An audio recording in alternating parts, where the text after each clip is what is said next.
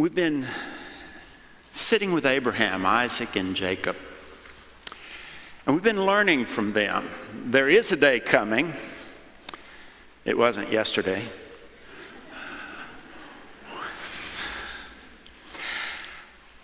Human beings, we're so foolish. We're so foolish. Abraham was a foolish man, the father of the faithful, the friend of God, but he was a fool too.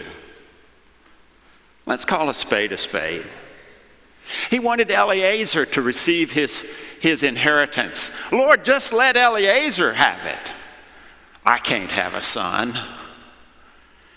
And then through Hagar, Ishmael came into his life and he said, Well, Ishmael will receive the blessing of God. And God remained silent.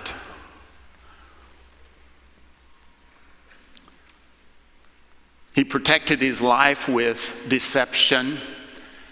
He disowned his wife and put her at risk to Pharaoh. A foolish man, but the friend of God and the father of the faithful. We human beings are foolish. We want to know what we don't need to know and we fail to live in what we do know. Grace provides what we don't deserve, Wayne Watson says, and mercy keeps back from giving those things we do. But we sit with Abraham to learn from him. We sit with the friend of God, the one who learned to walk with God through difficult ways. If your way is difficult today, if you're listening to the streaming and, and you're in a refugee place because the Atchafalaya River is flowing in on your home, you're in a difficult place. God loves to meet men and women, boys and girls in difficult places. He is a God who overcomes difficulty.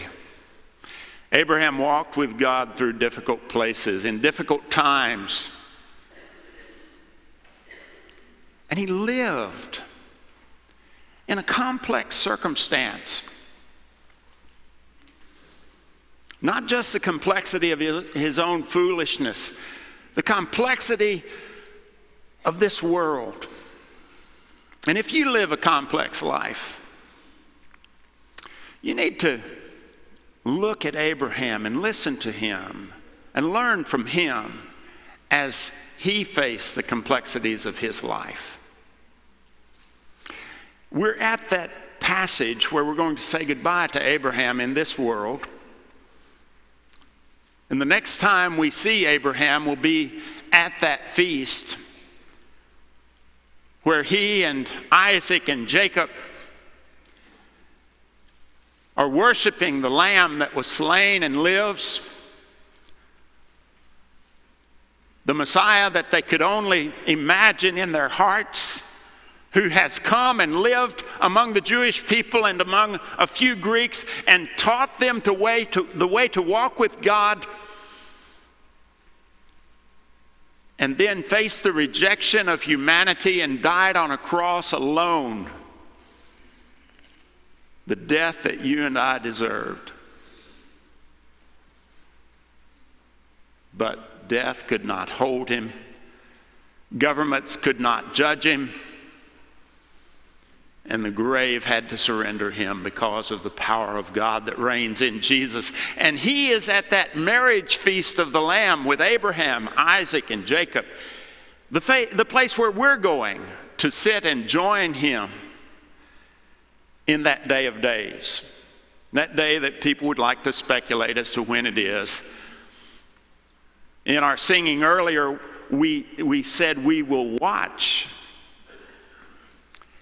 And watch doesn't mean that we're passively waiting, but it means we're actively anticipating by doing the things that He has told us to do, by living the life He has created for us, by being the community of faith by joining the father of the faithful.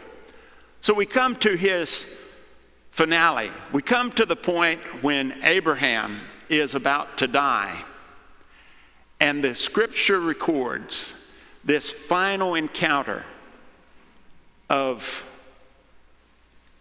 the friend of God. Look with me. Isaiah, I'm sorry, Genesis 25, verse 5. Now, Abram gave all that he had to Isaac. And to the sons of his concubines, Abraham gave gifts while he was still living and sent them away from his son Isaac eastward to the land of the east. These are the years of Abraham's life that he lived 175 years. Abraham breathed his last and died in a ripe old age, an old man satisfied with life, and he was gathered to his people. Then his sons Isaac and Ishmael buried him in the cave of Machpelah, in the field of Ephron, the son of Zohar the Hittite, facing Mamre. The field which Abraham purchased from the sons of Heth, where Abraham had buried, was buried with Sarah, his wife. And it came about after the death of Abraham that God blessed his son Isaac, and Isaac lived by Beer Lahai Roi. Abraham, the father of the faithful he lived a complex life. The complexities of it are caught up in his family. It wasn't just Sarah, or Sarai as she was first called, and Hagar who were bearing children to him. We see in the verses just preceding this that Keturah became the wife of his old age, and she bore children to him. And in this complex family, Abraham thought to fulfill the promise that God had given him. What do you do when the complexities of life call on you to give order in what could be chaos? Just imagine. Abraham is about to die. He's lived 175 years, and he has all of these offspring. But he knows that God has given him a son of promise, Isaac. And so he's very careful to provide for his other offsprings. He isn't ignoring them, he's fulfilling his responsibilities. We recall earlier, we read in another passage, how he had blessed Ishmael and he, he had sent him out as a man to found nations and to lead peoples and to be a great warrior and to be a national leader. And here at the end, he blesses his other children and he gives them his possessions. He gives them blessings and, and kindness and sends them out and separates them from Isaac. The land has limited resources, limited water, limited grass for herds. It's a very harsh land in many ways, the south of what is now Israel, in which they lived. And Abraham took care to fulfill his complex responsibilities. Sometimes when you and I face our lives and things get complicated, we want to throw up our hands. I do. Maybe, maybe I should just be autobiographic. I want to throw up my hands and say, I don't know what to do with all this. How do I make sense out of this? Abram's response to his responsibilities gives us guidance. If we sit with Abraham and learn from him, look at what he does. He sets priority by what God has said to him. God has given him a son of promise, and he isolates that son of promise from as much complexity and difficulty and competition as he can.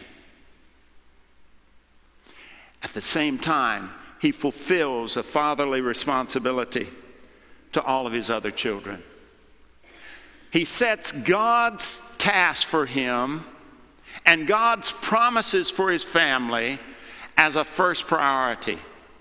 And he puts everything else into the best order that he can imagine. Pretty good advice for a complica- complicated life like you live. How do we order our days and how do we organize our lives? We are children of eternity and children of time. We're children of the kingdom and citizens of a country. We're members of the king's family and members of earthly families. We must identify with Abraham and set our complex lives into a simple pattern that says God first and His promises must be fulfilled. Let me order my life by that. But we see something else as you look farther after, after that. If you look down into verses 7 and 8, we see that in the middle of all of this, this sort of striking phrase Abram was satisfied with his life. Well, you might say, if I lived 175 years, I'd be satisfied too. but you know, satisfaction with life doesn't necessarily follow with extension of days.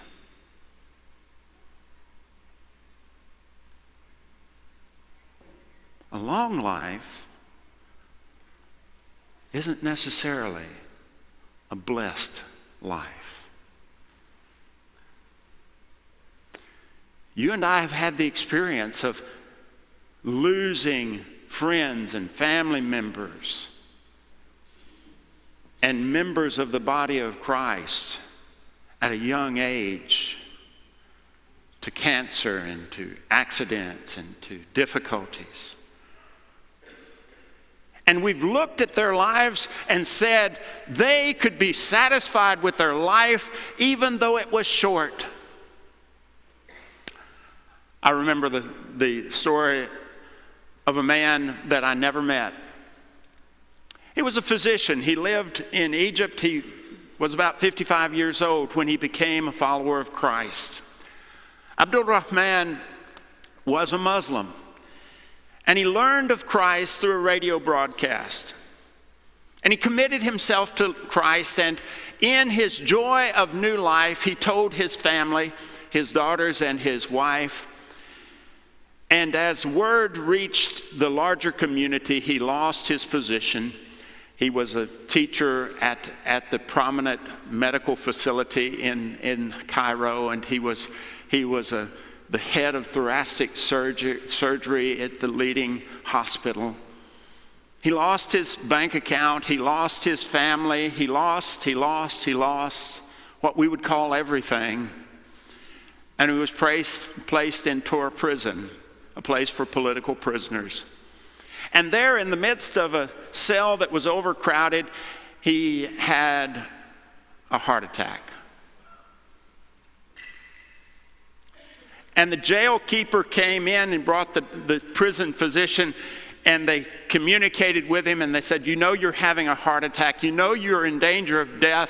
We can take you to the hospital. We only require one thing of you confess the Islamic confession. La ilaha illallah wa Muhammad Rasulullah. There's no God but God. And Muhammad is his prophet.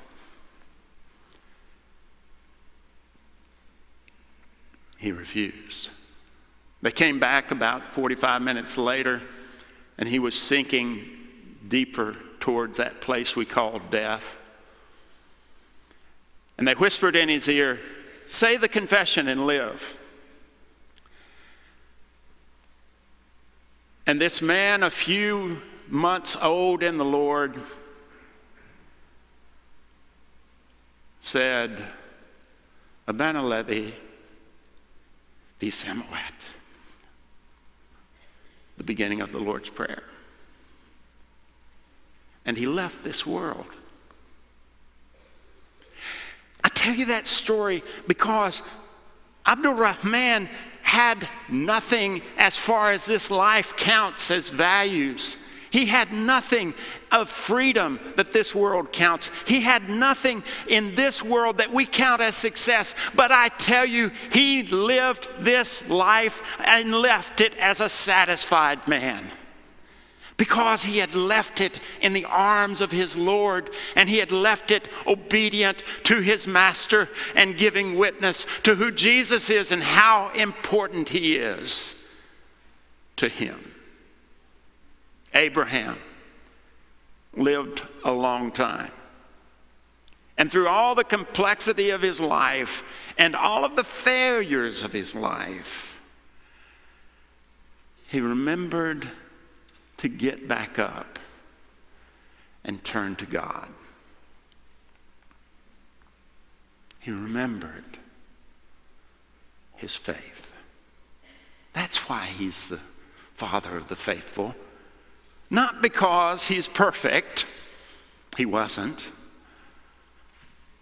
but because every time he fell, he looked back to his Lord and rose again.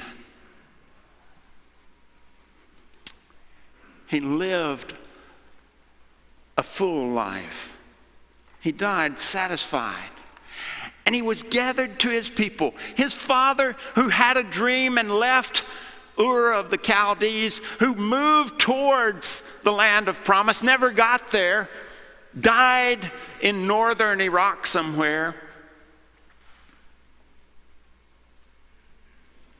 Some who, between Adam and Abraham, had been living towards God, had never experienced God like Abraham did. But we find at Abraham dying that he's gathered to his people. There's a context that every person who walks with God, every person who is a friend of God, every person who is a person of faith lives in. We are not individuals alone and mavericks. We are a community. And when you suffer, you suffer in a community. And when you have joy, it's richer because it's shared in a community. And when we struggle, our struggle is less difficult because our burdens are shared. Abraham was satisfied with his life. And he died. I don't know when Jesus is coming back. My dad always thought, Dad died six and a half, years, almost seven years ago now. My dad thought that uh, almost nine years ago now, I don't know what I'm thinking. Uh, my dad thought he was going to be caught up in the rapture. He never planned his funeral, he never did. I'm going to go up with Jesus. I'm not going to be buried in the ground. That's what my dad thought. Well, dad was wrong. He died. Death is part of life. Unless Jesus comes back before then. And Abraham was prepared for his death. Not only was he prepared for his death, he had prepared his sons for his death. Now, the other children were his sons too, but there were two children from his youth, almost 100 years old, two children from his youth who had walked with him and talked with him and understood him. And he had prepared Ishmael and Isaac for the day that he was dying, and they followed their dad. They understood what was important to their dad. They understood what it meant to be a family standing together in loss. They understood because they had been there when Sarah had died. They knew what a family does in the face of death you stand together. Ishmael was headed in a different direction from Isaac. The other children were headed in a different direction from Isaac. Only Isaac was a child of promise. Only Isaac was the lineage of the Messiah. Only Isaac was to receive the land. But they were all the children of Father Abraham. He had prepared for his death in preparing his children to be faithful to their task. The funeral was a time as they stood together and then they departed. They re- released each other to their own task and to their own part of their ha- father's heritage. And Isaac goes to that place, that well, where they had experienced seeing God and God seeing them. He goes to that place where his father had placed him to continue the journey. So, what can we learn from Father Abraham at his death? We can learn first that regardless of how complex our life is, it really does shake out to one big issue. Do you trust God? Do you trust God? When Abraham had failed in his life on those occasions, it was because he had taken control. His pride, his ingenuity, his power was what he was trusting. But he's called the Father of the faithful because the mark of his life was that he trusted God and it was counted to him for righteousness. So, the first question Abraham would ask us today, and will ask us in that day of days when we're gathered to that feast tell me how you trusted God. My friends, my family, tell me how you trusted God in the midst of your life, in the midst of the problems, in the midst of the difficulties. How'd you trust God?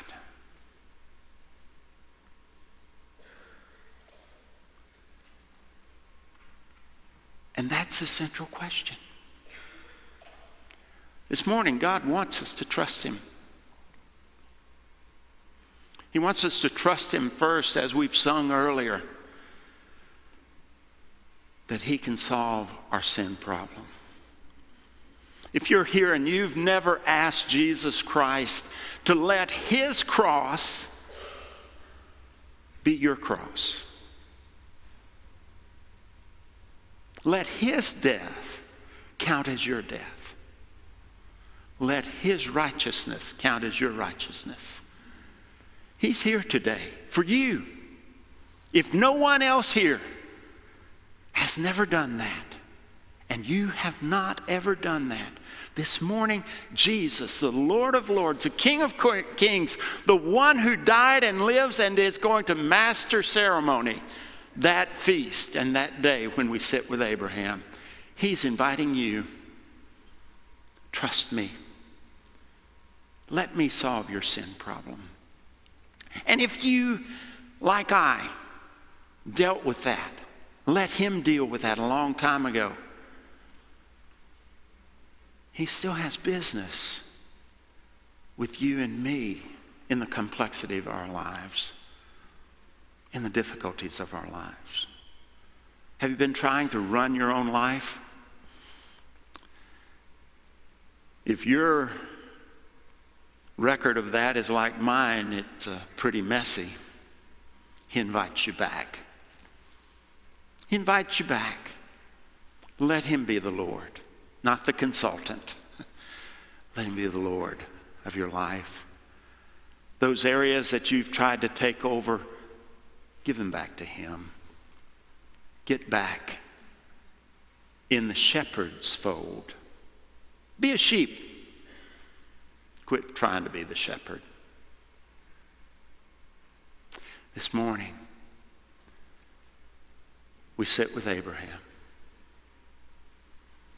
and we ask ourselves hard questions as an act of worship to the God who lives. Pray with me.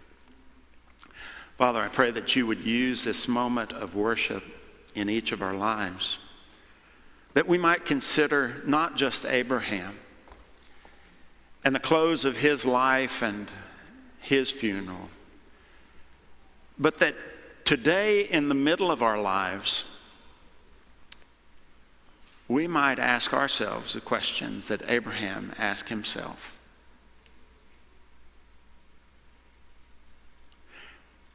Lord, speak to us. Draw us to yourself that we might worship you in this moment of decision. We ask in Jesus' name.